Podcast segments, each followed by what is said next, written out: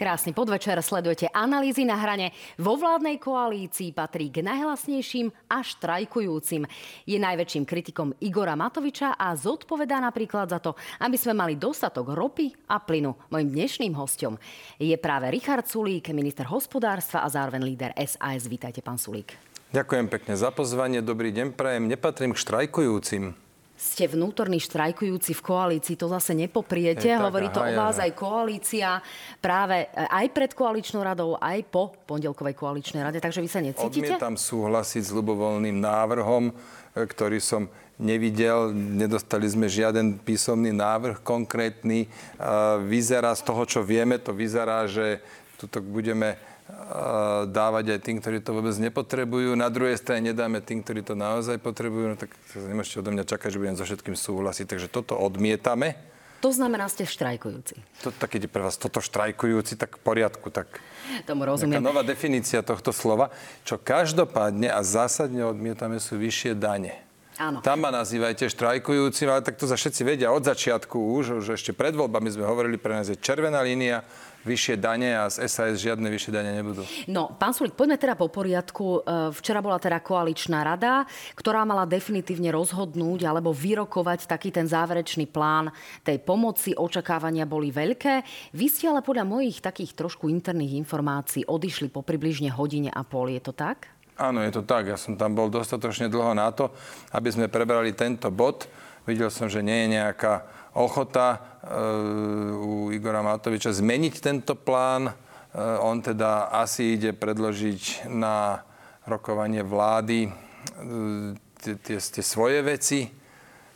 My hovoríme, že sme za to, aby sme pomohli tým, ktorí to naozaj potrebujú a preto s tým nebudeme súhlasiť. Uvidíme, či tam budú dane, to vám neviem povedať. To znamená, Igor Matovič je ochotný alebo rozhodnutý na zajtrajšie rokovanie vlády predložiť tú upravenú verziu, o ktorej včera informoval na tlačovej konferencii. To, to znamená, že... jeho, to ja vám neviem povedať. Čiže o čom ste tam rokovali tú hodinu a pol? My sme tam chceli predstaviť náš návrh. Boli sme koaličnými partnermi vyzvaní, že dobre, keď nesúhlasíte s týmto, povedzte, čo navrhujete, no tak sme to povedali a to sme včera predložili. Riadne, ak sa má, to znamená najprv na koaličnej rade v písomnej podobe. Reagoval na to minister sociálnych vecí Krajniak, reagoval na to pozitívne sa mi celkom pozdávala jeho reakcia, ale ako nemal som pocit, že by na tom bola nejaká dohoda. Rozumiem. My sa o chvíľku budeme rozprávať o tom vašom návrhu, ktorý ste naozaj len dnes popoludní doslova pred pár desiatkami minút predostreli verejnosti. Bolo to tak trošku také uh, malé prekvapenie aj pre nás. To znamená, že stále platí, že pred zajtrajškom nie je dohoda a ak to zajtra na rokovaní vlády prejde, rozprávam teraz naozaj o tom, čo predklada Igor Matovič, tak to nepodporí strana SAS. Je to tak? No, to, to sa rozhodneme podľa toho, že čo to konkrétne bude. Ako som vám povedal, som doteraz žiaden písomný návrh nevidel. Je to aj vec, ktorá sa priebežne mení, čiže ja vám teraz neviem povedať, e, že či to podporíme alebo nie. To viem sa vyjadriť k tomu, keď budem mať už konkrétny návrh, už keď budem vedieť, čo máme podporiť. Čo je na tomto ešte tiež e, také zaražajúce, že e, tieto dokopy návrhy majú vytvoriť verejné výdavky alebo zvýšiť verejné výdavky o 1 miliardu eur. Tu ideme minúť 1 miliardu eur rok čo rok a žiadna z tých relevantných inštitúcií nedostala tiež podklady k tomu, aby to mohli prerátať. To znamená, Inštitút finančnej politiky, Útvar hodnoty za peniaze, Rada pre rozpočtovú zodpovednosť, analytický tým Národnej banky. Oni nemajú podklady, na, na základe ktoré by mohli vyrátať dopady na verejné financie. Vieme len tak, to bude tak plus minus autobus miliarda. No skúste mi vysvetliť, ako je toto možné. Toto je fakt, že je to výhrada aj opozičných strán, rovnako tak ekonomických analytikov. Ako sa toto mohlo stať a prečo to vlastne UHP vôbec nekontroluje? Alebo sa to sa musí, tak asi nedostali tie podklady, toto, ale ako sa to mohlo stať, alebo prečo sa to deje, to sa musíte spýtať Igora Matoviča. Poťažne premiéra Hegera, prečo takéto niečo dopustí preto lebo to naozaj nie je dobrá vizitka Eh, vládnutia. Ako vnímate úlohu práve premiéra Eduarda Hegera v celej tejto záležitosti? Aj viacerí koaliční predstavitelia ho vyzývali, aby sa teda aj minulý týždeň nejakým spôsobom eh, v tejto záležitosti angažoval. Eh, Vieme, že tu bol aj návrh, aby teda on sám osobne predložil niektoré veci na rokovanie vlády a to znamená zaštitil tento návrh. Čiže je v tomto zmysle Eduard Heger dostatočne silným lídrom, aby vedel, vedel ukoordinovať túto situáciu? Myslím si, že spravil by dobre, ak by sa viac angažoval, aj, aj možno, že vo vecnej stránke, ale najmä v tej formálnej, v tej procesnej. To znamená, normálne, keď chcete prijať nejaký zákon, máte vnútrorezortné pripomienkové konanie, medzirezortné, máte rozporové konania, máte legislatívnu radu, potom máte samotnú vládu, tam sa to musí včas dať, aby to malo byť zverejnené, aby sa jednotliví ministri mohli pripraviť, potom máte prvé čítanie, potom idú výbory, potom je mesiac čas na verejnú diskusiu, potom ide druhé čítanie a toto všetko sa má teraz e, rýchlo zhrnúť na dva dni a to považujem za, za také príjmanie zákonov na hulváta a to tu si myslím mal by Eduard Heger e, vstúpiť viac do procesu a nemalo by to byť takto prijaté na hulváta. No druhá vec je, že asi platí pravidlo, kto rýchlo dáva, dvakrát dáva a na toto dávanie čaká slovenská verejnosť celé mesiace. Teraz hovorím o kombinácii jednorazovej a tejto štruktúrálnej pomoci, pretože ľudia vidia len tie hádky a zatiaľ nedostali ani euro navyše. Čiže je na mieste teraz diskutovať o tom, či to prešlo riadným pripomienkovaním a riadným legislatívnym procesom? Je tento argument na mieste teraz? Bez debaty áno, jasné. A to ma mrzí, že ľudia vidia len tie hádky a rozumiem tomu, áno, vidia hádky, respektíve takto je to médiami ponúkané a podávané. Počkajte, médiami ponúkané, lebo zatiaľ de facto v tých peňaženkách naozaj nemáme o Nie, počkajte, viac. to, že ľudia vidia hádky, tomu chcem povedať pár slov. Ja už vyše roka, možno rok a pol, nereagujem na, na osobné útoky e, zo strany Igora Matoviča, ale pri niektorých veciach sa nedá mlčať, te- preto sa snažím naozaj len vo vecnej rovine hovoriť, že prečo s niečím nebudeme súhlasiť, prečo by mal byť dodržaný riadny legislatívny proces a nie je to príjmať na hulváta a tak ďalej. Ale áno, médiá to podávajú, že v kuse sa hádajú. Mrzí ma to, že teda som súčasťou toho, len ja si myslím, naši voliči si zaslúžia, aj verejnosť všeobecne, aby vedeli, že prečo sme proti niečomu a aké máme protinávrhy a aké máme dôvody nesúhlasiť s, s tým návrhom. No na druhej strane, minulý týždeň v stredu bola kritická aj Veronika Remišová, boli kritickí viacerí členovia vlády, e, čiže nie je problém vo vás a na rozdiel od nich? No problém je v tom, že my nesúhlasíme s takým prerozdeľovaním verejných prostriedkov, ktoré na jednej strane Borisovi Kolárovi budú zrazu vyplácať 30 tisíc, vyše 30 tisíc eur ročne na jeho deti a zároveň e, pár s odrastenými deťmi, ktorý má veľmi nízke príjmy, povedzme manželka je postihnutá, tak tí nedostanú ani cent. To, toto pre mňa nie je sociálna politika. Takisto nesúhlasím s tým, aby daňový bonus bol nastavený tak, že chudobným rodinám zoberie a bohatým pridá. Rovnako nesúhlasím s tým, aby daňový bonus, je to položka vyše pol miliardy eur, 550 miliónov, aby to bolo financované z toho, že zoberieme obciam. Oni to majú v plnom rozsahu financovať. Tak nesúhlasíme s tým. My sme to samozrejme najprv interne opakovane vraveli, ale bohužiaľ e, Igora Matoviča argumenty nepresvedčili, tak už nám neostalo nič iné, ako sa verejne vyjadriť. No, Keď teraz, teraz ostatní otázka- traja partneri ukážu na nás prstom, že my sme tí, čo im kazíme hru, tak ja s tým budem žiť, nebude to prvýkrát v mojom živote, ale s evidentnými hlúpostiami jednoducho my súhlasiť nebudeme. A rovnako nebudeme súhlasiť s vyššími alebo novými daňami. No teda tie najväčšie problémy, ktoré sú, ako ich aj vy pomenúvate, sú v zásade dva. To znamená, že chudobní schudobnejú, o tom hovorili napríklad aj v tomto štúdiu Iveta Radičová a aj niektorí iní, čo je podporný argument. Pri na druhej strane, bonuse na dieťa. pri Toto treba povedať. bonuse na dieťa. Druhá vec sú tie dáne. Poďme sa ale pristaviť k tomu, e, pri tom, e, že kto naozaj schudobnie. Vy ste hovorili v tom svojom statuse minulý týždeň, kde ste to prepočítali, že približne o 80 eur bude mať menej chudobná rodina, 218, pokiaľ si dobre spomínam na čísla, bude mať bohatá. To ale včera vyvrátil Igor Matovič a bude ma zaujímať, čo na to hovoríte. Nech sa páči, pustíme si do krutku. Matka osamela vedela zarobiť 300 eur, ale nebola schopná v priemere zarobiť polovičku minimálnej mzdy, tak nemala nárok na žiadny daňový bonus čo považujeme za nefér a preto teda ten návrh e, z mojej strany je taký, aby už daňový bonus sa mohol čerpať od prvého eura príjmu. To vidíte vlastne v tomto strednom stĺpci, kde vidíte, že už aj pri 100 eurách si táto rodina môže čerpať 30 eur 80 centov daňový bonus, o ktorom dodnes mohli len snívať. Pri 300 eurách už majú 92 eur.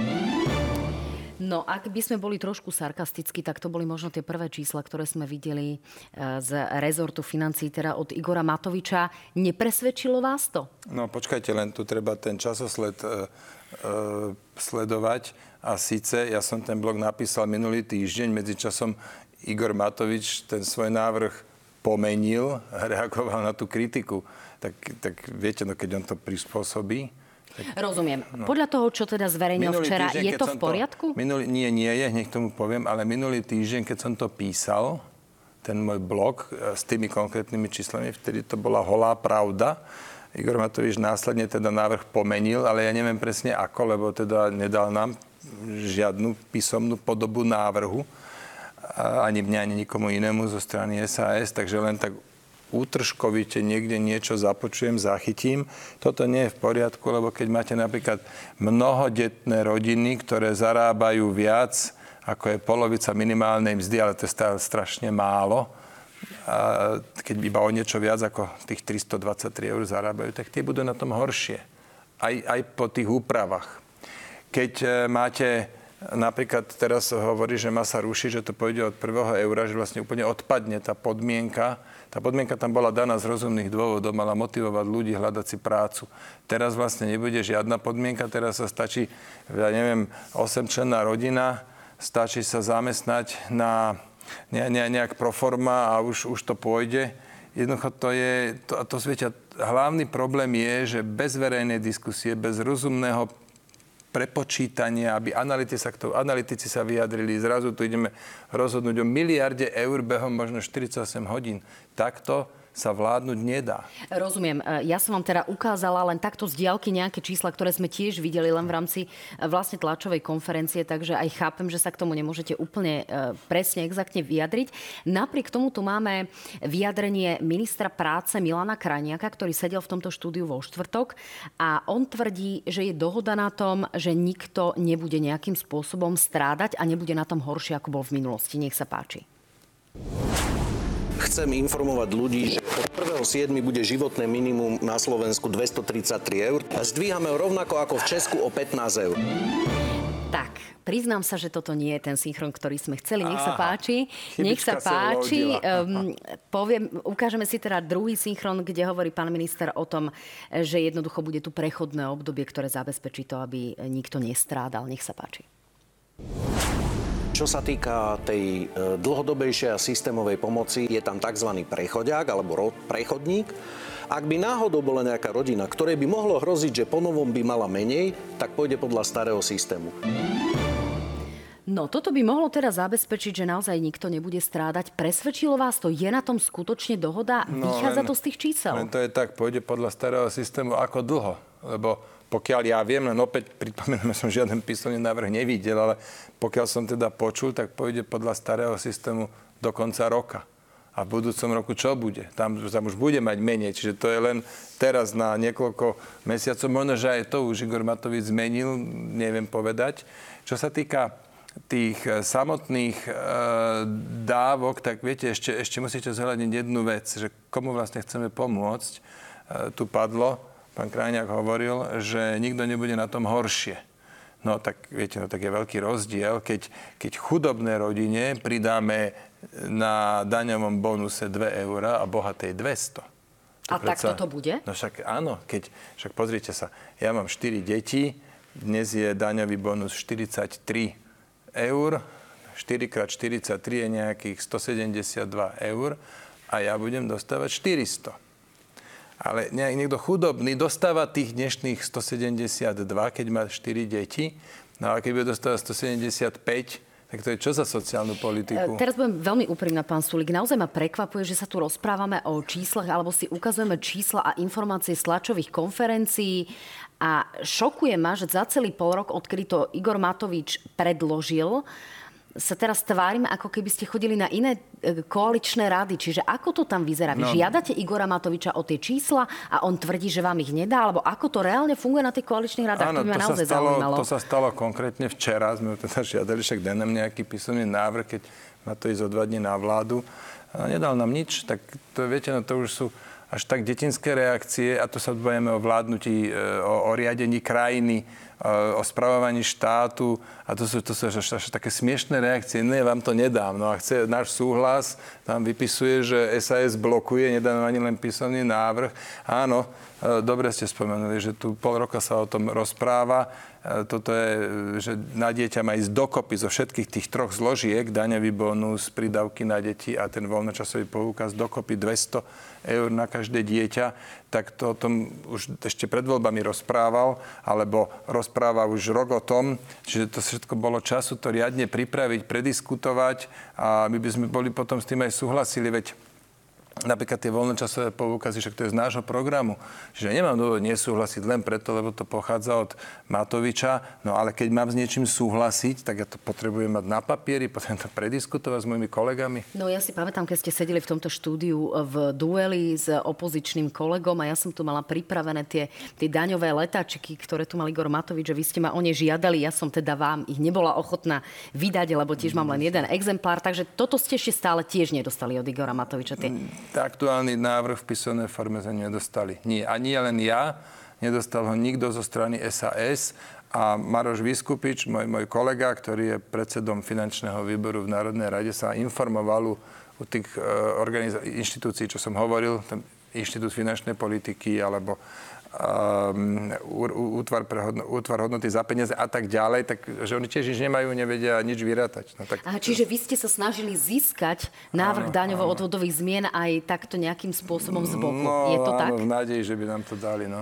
Dobre. Uh, druhým dobre utajovaným materiálom je práve zoznam firiem, ktoré by mali zaplatiť tieto záležitosti. Majú to byť mon- monopoly, firmy, ktoré nejakým spôsobom získali uh, v rámci uh, covidovej situácie na tom, že mali naozaj významné zisky. E, ako sa vyvíja táto záležitosť? Poznáte už ten zoznam aspoň vy? Videli ste tento zoznam navyše e, doplnila strana za ľudí svojim vlastným návrhom. Ten je vám aspoň čiastočne blízky? Nie, ja som žiadny zoznam nevidel, tie sme sa pýtali, žiaden zoznam nám nebol predložený. Ja teda neviem, koho chcú zdaňovať, ale to je, toto, naozaj toto dokáže každý trúlo, ktorý je vo vo e, funkcii politika zvyšovať dane. Peter Kažimír bol v tomto expert, ten za vlády Smeru nazvyšoval všetky možné dane, asi 7 alebo 8 daní. Brať slušným ľuďom peniaze a potom ich rozdávať a tváriť sa, že ja vám dávam zo svojho, tak toto to, to by asi nemala byť tá politika, ktorá, ktorú by sme nazvali, že pravicová. A ja teda neviem, akých to bude 100 firiem, ale upozorňujem na to, že tam je množstvo negatívnych následkov. Tie firmy jednak môžu opustiť Slovensko. Zdaníte nejakou extra daňou ESET, ESET sa zbalí a ESET odíde z krajiny. Tak neviem, čo sme tým získali. Po druhé, zase môžu, a budú to aj robiť, prenášať tú daň na svojich zákazníkov. Zase to len zaplatia ľudia, keď keď budú ich produkty tých firiem, väčšinou sú to monopoly alebo de facto monopoly, no tak čo, dáte dan Slovnaftu, Slovnaft dvihne cenu nafty a cenu benzínu, tak kto zaplatia to ľudia. No ale zase na druhej strane firmy, ktoré prevádzkujú hazard, online hazard. No výborný prečo príklad. Nie? No a prečo áno? To je ako zásadná otázka je, že prečo niekoho zdaniť? A teória verejnej voľby hovorí, že dane sa majú vyberať, môžu vyberať iba na nevyhnutné verejné statky a nie na, že teraz ja tu chcem sa hrať na Ježiška no, a chcem ešte niekomu ne, niečo rozdať. Nemáme nevyhnutných verejných statkov v situácii, keď máme za 20 rokov rekordné zdražovanie, infláciu, ktorá nám naozaj skáče do nebies, ľudí, ktorí majú veľký problém vyžiť, lebo e, reálne máme každého tretieho dôchodcu pod hranicou chudoby, ano, 8 ľudí preto z 10, sme už dávno z, mali valorizovať. A práve preto treba valorizovať dôchodky o infláciu, treba zvýšiť životné minimum o infláciu. Však tým vykompenzujete všetky tie náklady. To sme napríklad dnes navrhli na tej našej tlačovej besede. Áno, k sa dostaneme, Zvýšiť k tomu životné minimum o infláciu. Však to je korektné. To tým pádom to postihne tých, ktorí to naozaj, alebo do, do, tá pomoc bude doručená tým, ktorí to naozaj potrebujú a nie teraz tu pod rúškom toho, že ideme pomáhať tým najchudobnejším, tak teraz tu vymýšľať miliardové programy e, pre, pre e, ľudí, ktorí to vôbec nepotrebujú. Okrem toho, už niekoľko týždňov je na stole balíček v hodnote 130 miliónov eur od ministra Krajniaka, však to dávno mohlo byť schválené. Tam by sme, tam, a dvihneme za to ruku, dvihneme, lebo to je pomoc pre tých, čo to potrebujú. No tu ale strana hlas hovorí o tom, že aj do tohto balíčka chce doplniť dôchodcov a ľudí, ktorí sú v e, hmotnej núdzi. E, za toto by ste zahlasovali? Lebo to je naozaj výrazne rozšírený balík. Viem si predstaviť, že e, teda áno, súhlasím s tým, že tí dôchodcovia, oni nemajú svoje vlastné príjmy, sú odkazané na dôchodky. Tie vyššie ceny samozrejme ich postihujú v plnom rozsahu, takže áno, vyratajme dôchodcovskú infláciu, valorizujeme dôchodky. A peniaze na to sú. Včera na kolečnej rade medzi rečou sa moji kolegovia dozvedeli, že e, daňové nadpríjmy sú vo výške 1 miliardy eur to daňové nadpríjmy to sú tie, že Rozumiem. s niečím bolo rátané, niečo bolo rozpočtované, že z takej dane bude toľko, ale prišlo viac. A toto viac, keď z tých daní ščítate, to je miliarda. Čiže, a tá miliarda je tam preto, lebo aj štát zarába na tom, keď je vyššia inflácia.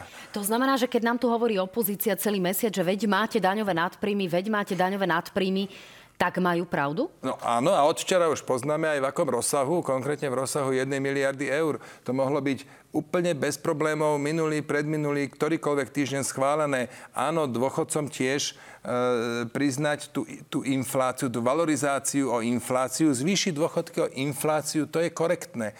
Nezdaniteľ, prepašte, životné minimum zvýšiť o infláciu, nejaké pevné dávky, však keď štát ťaží z toho, že inflácia inkasuje viac, tak je korektné to vrátiť tým ľuďom, ktorí sú tým najviac postihnutí. Na druhej strane, ak e, máme miliardu 100 miliónov navyše a hovoríme o tom, miliardu. že miliardu, ak e, hovoríme o tom, že naozaj e, obce a mesta by mali strádať, pretože zdaní budú mať menej a v podstate časť tejto reformy by mali uhradiť práve oni, čo znamená, že v budúcnosti bude problém so svietením, s mestskou policiou a podobne. Potrebujeme my vôbec mesta a obce v tejto situácii obmedzovať? No je už dnes problém so svietením, že obce a mesta obmedzujú. Pozrite, oni boli za posledné dva roky dosť postihnuté. Poprvé covidom, kde mali vyššie náklady, potom e, utečenci z Ukrajiny im spôsobili náklady. No, teraz ja sú sa to, pýtam na tú no, miliardu no, teraz navyše. sú to ceny energií, ktoré im spôsobujú výrazne vyššie náklady a my ich ideme ešte zinkasovať o 550 miliónov, vyše pol miliardy eur, takým spôsobom, že im dáme menej na daň, daň z príjmu ide mestám, obcem. No dáme im o 550 miliónov menej. No jasné, že to nie je správne.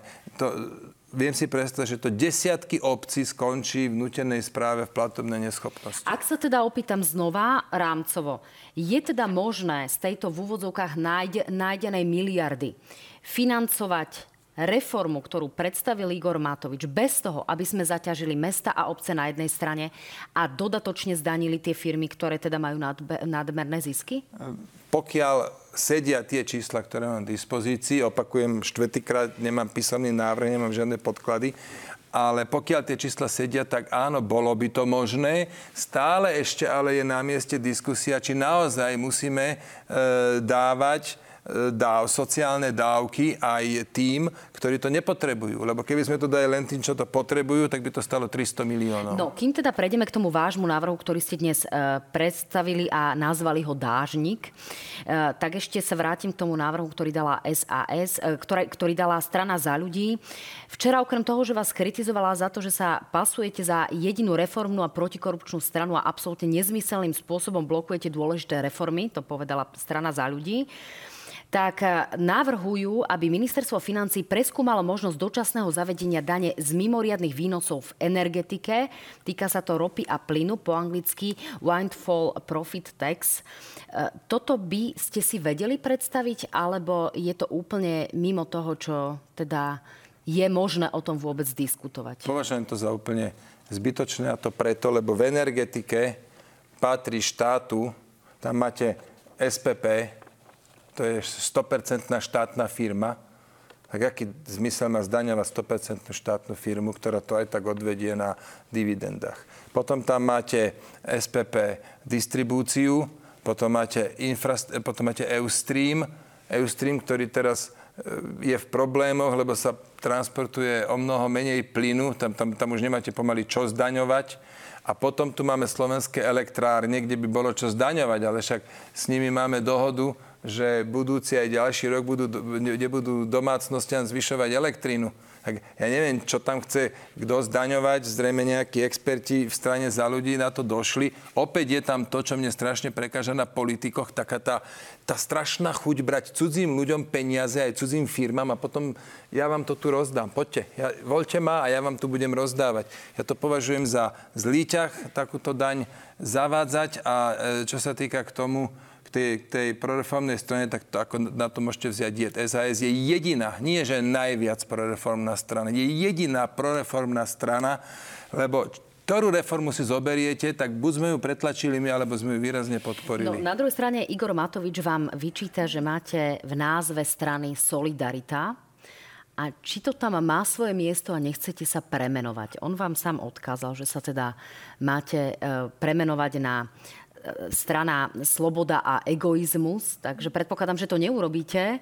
Ale čo potom tá solidarita, keď sa rozprávame o tom, že sú tu chudobní a niektorí tu majú výrazné zisky? No, na čo tá opičky, solidarita má znamenať? Na tie opičky nebudem reagovať, ale k samotnej veci, prosím vás, čo je na tom solidárne, keď približne 25 až 27 zamestnancov za priemernú mzdu sa bude skladať, celá ich daň z príjmu týchto 25 až 27 ľudí pôjde na to, aby Boris Kolár dostával 31 tisíc eur ročne na svoje deti. Čo je na tomto solidárne?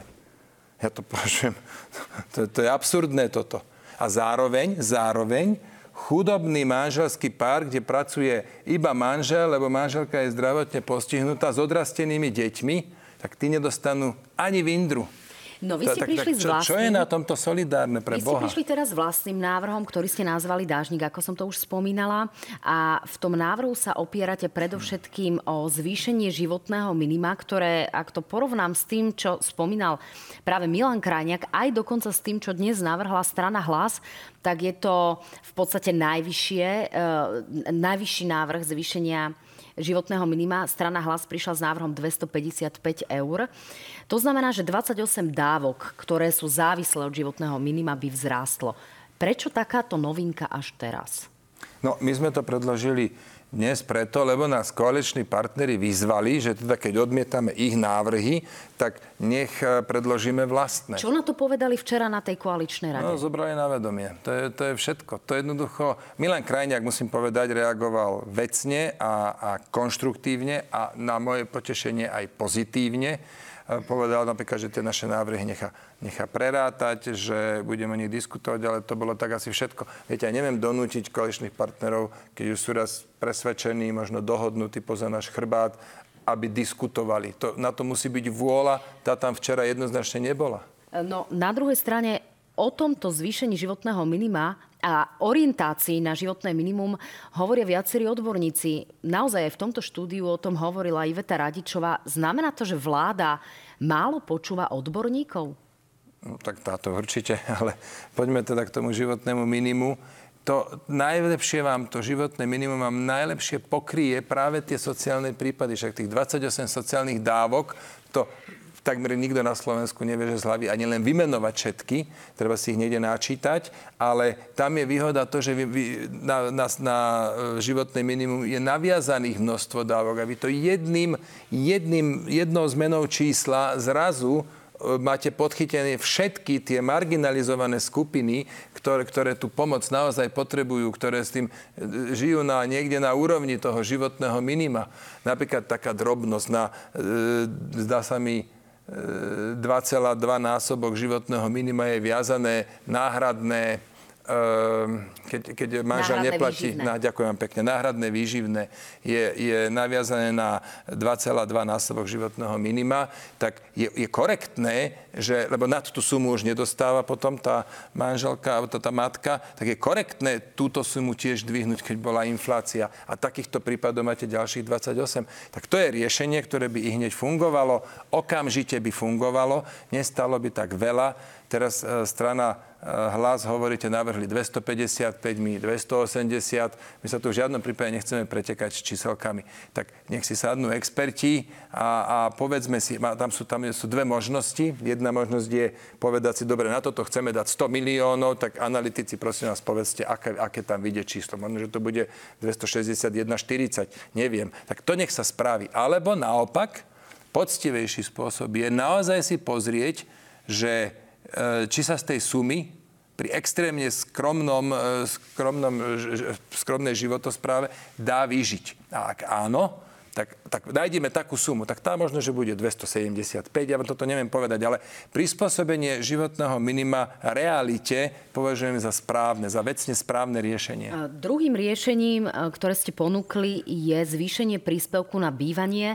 Tu sa opäť vraciam k tomu, či koalícia nepočúva odborníkov alebo ľudí, ktorí prichádzajú aj s takýmito návrhmi. Veď príspevok na bývanie je niečo, o čom hovorí pani prezidentka približne 2,5 mesiaca. E, My sme Naozaj ten príspevok na bývanie tam dali vôbec nebolo preto... doteraz v hre? Príspevok na bývanie sme tam dali preto, lebo e, má elektridu som hovoril, to sme pre domácnosti vyriešili na rok 23 aj 24, ale plyn, plyn bude rásť. To, to je jednoducho realita a už v predstihu sa na to pripraví. To znamená zdvihnúť ten príspevok na bývanie. Mohlo by to byť kľudne aj k 1. januáru, kedy začnú platiť vyššie ceny za plyn. Tomu sa nedá zabrániť, to treba na rovinu povedať. A ten by to mohol čiastočne odchytiť. Čiže e, preto sme my tam dali príspevok na bývanie a to, a to síce v dvoch bodoch. Jednak rozšíriť počet poberateľov a, a po druhé zvýšiť samotný príspevok. No, podľa nás by to bolo dobré riešenie a opäť e, treba na to dohodu. Keď vy hovoríte, že odborníci to navrhujú, ja som zachytil, že to navrhuje pani prezidentka, aj keď by sme mali na to svoje konkrétne dôvody, tak e, áno, tak treba sa na tom dohodnúť, len bohužiaľ včera na to nebola vôľa. No a keďže vy ste odišli teda predčasne z tej koaličnej rady, aký je teda ďalší plán, ďalší scenár? Zajtra bude vláda rokovať, štvrtok, piatok by to malo byť v parlamente. Znamená to, že sa celý tento proces predlží, alebo ako to teraz bude vyzerať? Najprv chcem teda povedať, ja som neodišiel predčasne z koaličnej rady, ale ja som odišiel, keď boli prediskutované tie body, ku ktorým som chcel niečo hovoriť. Ja tam mám silný tým na koaličnej rade. Anka Zemanová, ktorá tam žije do, na, na šéfka nášho klubu. Maria Kolíková tam bola, Braňo Grilling, čiže nás tam je dosť. Ja som odišiel vtedy, keď eh, body, ku ktorým som sa chcel vyjadriť, boli prerokované. No a teraz k tej vašej druhej otázke. Tak uvidíme, čo zajtra bude predložené na vládu. Ja to jednoducho neviem.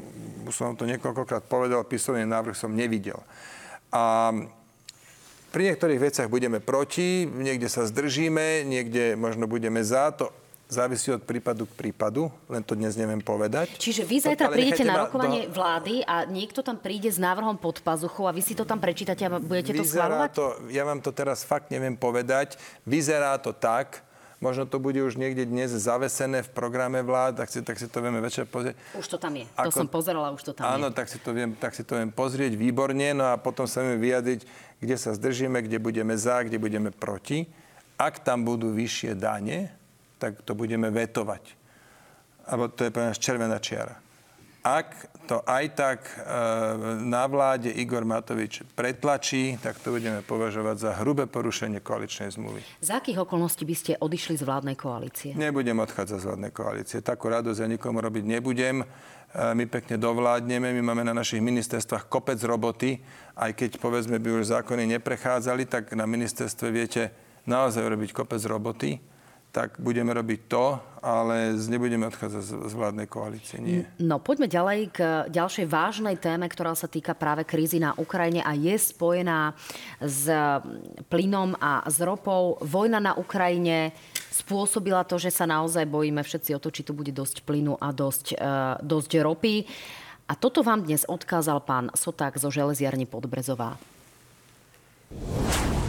Prosím vládu, parlament a ministra hospodárstva, pretože som počul včera od e, pána ministra financí, že on je zodpovedný za to, či plyn bude alebo nebude, aby urobili všetko preto, aby plyn bol. No musím povedať, že pán Sotak bol dnes eh, mimoriadne ostrý, ale spolu s pánom ehm, Gregorom z klubu 500 vás vlastne žiadali, aby ste či už ide o rôzne formy platieb, napríklad e, rublom a podobne, aby ste zabezpečili, aby tu ten plyn bol. Čiže ako sme na tom momentálne a znížilo alebo zvýšilo sa to riziko, že ten plyn a ropa tu jednoducho nebudú?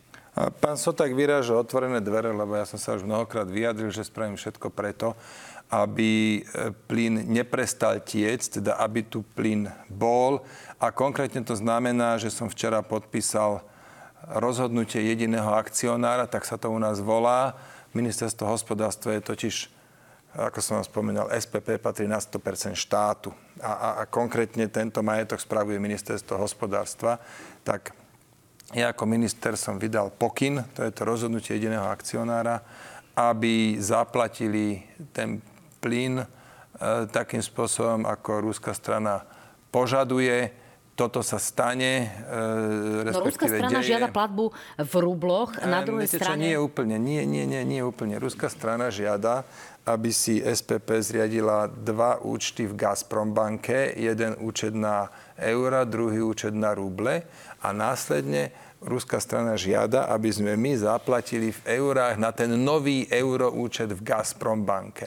A to, toto sa stane, už sa to čiastočne stalo, dnes, zajtra sa to stane, tak aby sme boli v lehote a následne, to už je mimo nás, Gazprom banka si tie eurá premenie na ruble a ruble zaplatí do Gazpromu. Tá pôvodná informácia bola taká, že práve Ruská federácia zriadi hmm. každej krajine takýto účet a je na nej, či to využije alebo nevyužije. Čiže my si budeme zriadovať ešte iný účet, alebo Nie, sa rozprávame o tom istom? Nie, to sú tie účty. My sme mali nejaký účet, a teraz sme zriadili, teda teraz, oni nám zriadili tie účty. My sme súhlasili so zriadením, oni už boli zriadení, my sme súhlasili s aktivovaním jedného euroúčtu, jedného rublového účtu, tak ten súhlas sme dali a tá platba ide na euroúčet a potom už to je mimo nás, Gazprom banka si to premení na ruble a tie si pošlu do Čiže Gazprom. nebudeme znášať nejaké riziko kurzovej straty alebo niečoho podobného, nejaké zvýšené náklady.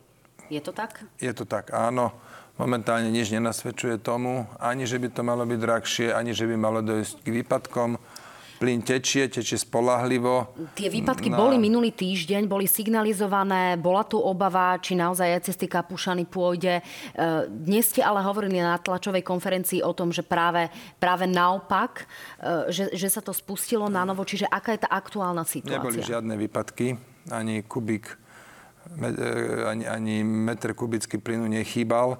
Je to takto, že Slovensko má medzičasom prepojenia na všetky okolité krajiny v plyne, nie v Európe, ale v plyne. A je pravda, lebo niekde na Ukrajine tam sú dve prečerpávacie stanice, jedna z nich bola odstavená, tak už tečie len cez tú druhú, ale tečie, ale je, je, tečie menej, namiesto 90 tečie 60, tečie 60 miliónov metrov kubických za deň a tých chýbajúcich 30 nám prichádza zo západu, tiež ruský plyn prichádza zo západu cez Lanžhot a ja mám za to, že to je plyn, ktorý prichádza cez Nord Stream 1, lebo medzi tým je už iba jeden plynovod, to je Jamal, ten je vypnutý už druhý mesiac. Čiže na Slovensko prichádza naďalej veľké množstvo plynu a veľké množstvo aj odchádza, lebo potreba Slovenska je len 13,5 milióna denne, viete, príde 90 potreba Slovenska je v priemere 13,5. Momentálne je teplo, tak potreba je nízka, ale niekde 8 alebo 9 miliónov. A zároveň, to je tá dobrá správa, napríklad minulý piatok 17 miliónov išlo do zásobníku. My vtláčame veľké množstvo plynu do zásobníku, aby sme boli pripravení na budúcu jeseň. E, tá situácia je taká, že naozaj, ak by sa ten plyn odstavil okamžite, tak e, máme vážny problém, čo bude na zimu. Hovorili ste o tom aj v tomto štúdiu. Vieme, že ročná spotreba je približne 55 miliónov tankerov, ak by sme sa rozprávali Počkajte, o... zastavte, e, zastavte, zastavte. LNG. 55 miliónov. 55 tankerov, ak by sme sa rozprávali o LNG plyne. 55 tankerov. 55 tankerov, prepačte, 55 dobre. tankerov, áno. Uh, v tých 55 tankerov vieme, že je problém s prečerpávaním napríklad v Chorvátsku a podobne na juhu. Dobudováva sa ten terminál, ktorý je e, hore v Polsku, ten by mal byť hotový už o niekoľko týždňov. Ako tá situácia vyzerá, čo sa týka budúceho roka a tých povedzme zakontrahovaných e, tankerov, ak sa o tom môžeme takto rozprávať, z tých 55 máme nejaké, nejaké čísla, že vieme zabezpečiť ten budúci rok v prípade naozaj, že by došlo k výpadku? Hej, máme, máme, ale v tomto momente je to ešte, je, je to ešte dôverná informácia. Ne, ne, nepoviem k tomu viac. Budem k tomu informovať možno koncom týždňa, možno budúci, ale asi chcem počkať, až budú všetky zmluvy podpísané. Je to ale tak, že vieme zabezpečiť dodávky plynu aj od inakiaľ ako z Ruska?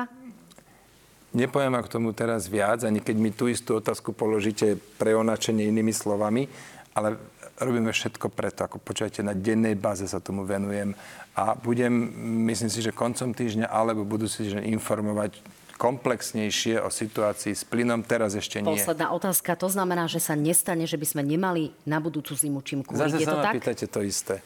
Hovorím vám, prosím vás, nepýtajte sa viac, ja vám k tomu poviem, keď dozrie doba. Sú to citlivé veci, nechcem tam pochybiť, aby som niečo niekde povedal, potom to bude nakoniec inak. Budem informovať, keď, keď to bude všetko v suchu. Tak je to, je to moja úloha, za ktorú ma platia. No áno, ale zase chápte, prosím vás. A je to presne tá istá situácia, ako bola s tými jadrovými e, tyčami do, do atomiek. No tak tiež som odmietal 2-3 týždne povedať, ale keď už všetko bolo v suchu, tak som úplne otvorene na všetky otázky odpovedal. Chápem, na druhej strane aj firmy ako Duslošala, e, US Steel Košice a podobní sa potrebujú zariadiť preto tieto otázky otázky. Posledná záležitosť. Nebojte sa, oni sa zariadia a komunikujú s vami, aj keď zrovna vám to nepoviem. Hej. Tomu rozumiem. E, posledná záležitosť. E, palivá, drahý benzín, drahá nafta, naozaj máme tu obrovské skoky oproti tomu, ako sme tankovali minulý rok. A toto sú slova pána ministra Krajniaka, ktorý informoval o tom, ako sa to približne e, vyvíja s rokovaním zo Slovna v tom. Nech sa páči. Pán minister financí nás informoval tento týždeň o priebehu jeho rokovaní so Slovnaftom a verím, že vo veľmi dohľadnom čase dospejú k riešeniu, ktoré pomôže občanom buď v tom, že e, dojde k nejakej garancii cenového stropu, alebo v tom, že peniaze, ktoré sa dajú získať na základe nejakého zvýšeného odvodu, prispieme priamo občanom, ktorí to najviac potrebujú. Pán minister, toto je informácia zo štvrtka. Buď cenový strop, alebo sa nejakým spôsobom vrátia tie peniaze do systému a to znamená občanom. Máte nejaké aktuálne informácie o tom, ako sa vyvíjajú ceny, ktoré by sme jednoducho mohli mať v budúcnosti nižšie alebo aspoň nie vyššie? Um, ja priamo nemám, lebo Igor Matovič už to spravil niekoľkokrát poza môj chrbát mi leze do kompetencií a išiel vyjednávať zo Slovna v tom, však keď to má situácii pomôcť, nech to, nech to robí. Ja to nepovažujem za korektné, ale neviem sa teraz tu kvôli tomu hádzať o zem.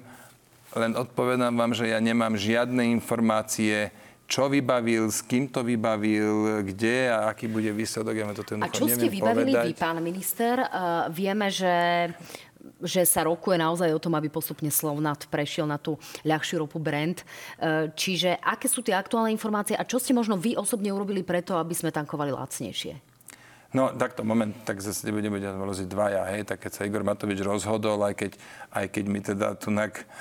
Vy ste mu prepustili lezie, v tomto prípade? Ja sa s ním nebudem doťahovať, jak malý chlapec, prosím vás pekne, ako čo ja si teraz budeme tam chodiť obi dvaja, vyklopkávať a, a robiť si hambu, tak keď sa rozhodol mi poza chrbát konať, je to nekorektné, ale nebudeme teraz chodiť doslovna v to, a dobrý, a ja by som chcel vyjednávať. Tak nech to robí on a uvidíme, s akým výsledkom. Na Slovnaft na prípady ako Slovnaft je tu protimonopolný úrad, lebo Slovnaft je de facto monopol.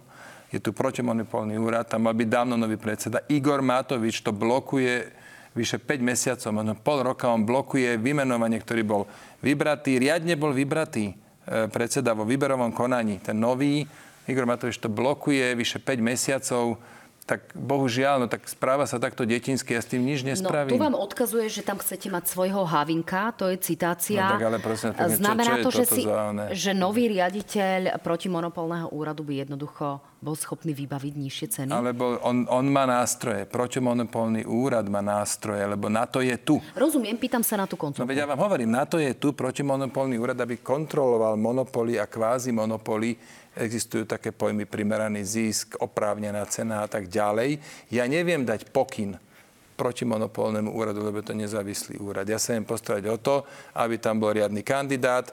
Pozrite, ja mám asi 40 nominantov e, v slovenskom, najmä energetike, ale aj na iných úradoch. Povedzte mi, kde to nefunguje. Povedzte mi, kde je problém. Však ja sa za mojich nominantov nehambím, ja sa za nich postavím. Mám nominantov, mojich nominantov mám v SPP. E, to robilo 100 miliónovú stratu ročne, zakiaľ bol počas minulej vlády, teraz to robí zisk. E, Luboš Lopatka v teplárniach robí desiatky miliónov eur, e, má, má tam zrazu nižšie náklady. Ja sa nehambím za mojich nominantov. Áno, tento mladý muž je teraz e, predsedom úradu priemyselného vlastníctva, má tam výborné výsledky a bol v riadnom výberovom konaní vybratý a mal byť vládou nominovaný a mal byť nominovaný, nominovaný aj podľa koaličnej dohody. A Igor Matovič čo povie? Povie, že no, chce tam mať svojho Havinka tak preto, že toto je tak úbohá úroveň diskusie, že ja už na toto, no ja už neviem, čo mám viac povedať. Každopádne ten pokus stal za to, cez protimonopolný úrad riešiť prípad ako Slovnaft, ale vďaka Igorovi Matovičovi ľudia možno, možno nie, možno áno, ale to sa nedozvieme, pokiaľ tam nebude nový nový on. A Igor Matovič to blokuje 5. mesiac. No, e, ja sledujem teda tento iPad, či neprišla nejaká reakcia minimálne cez Facebook, ktorú by teda napísal Igor Matovič. Zatiaľ nie, takže uvidíme, uh, uvidíme ale my či sme, bude my nejaký... Live. Ja som myslel, že len natáčame a Áno, potom... a, ale mám informácie zvonku, či naozaj do týchto chvíľ, kým nahrávame, pán minister Matovič reagoval. Takže zatiaľ do tohto momentu, kým nahrávame, naozaj uh, nereagoval. Uvidíme, ako zareaguje na tento váš návrh. Posledná otázka, ešte, pán minister. Ešte jedna vec, posledná poznámka z mojej strany, prosím vás, k tomuto strana Olano alebo Igor Matovič alebo kto obsadili 79 okresných úradov. Prednostovia okresných úradov si ostavili, obsadili oni. Ja som na to nepovedal pol slova. Som povedal, nech to pekne spravia, lebo minister vnútre za to zodpovedný. Pol slova, som, pol slova som to nekritizoval, že oni si tu takto boh vie koho všetkého poobsadzovali na prednostov okresných úradov. A ja keď teraz navrhnem niekoho, a je, je, je to súčasť e, ekonomiky a priemyslu, tak ako zrazu ja si tu potrebujem silou moc niekoho obsadiť. No tak Posledná otázka, pán minister. Máme necelých 24 hodín do rokovania vlády. Skúsme taký pohľad do zajtrajška. Nebude žiaden pohľad. Zajtra gule. po vláde, Ako to asi bude vyzerať? Zajtra po vláde budem informovať. Tak váš odhad. Nie, nie, nie. Ani veštecká gula, ani odhad. Zajtra, počkaj, počkaj, hodinu vám tu rozprávam všetko možné. Zajtra po vláde budem informovať. Dobre, pán minister, ďakujem pekne že ste dnes boli mojim hostom. Som sama zvedavá, ako to zajtra skončí na rokovaní vlády. Dámy a páni, samozrejme budeme to sledovať, lebo ako platí v slovenskej politike, zajtra to môže byť ešte všetko úplne inak. Majte sa fajn, uvidíme sa vo štvrtok. Ďakujem pekne za pozvanie.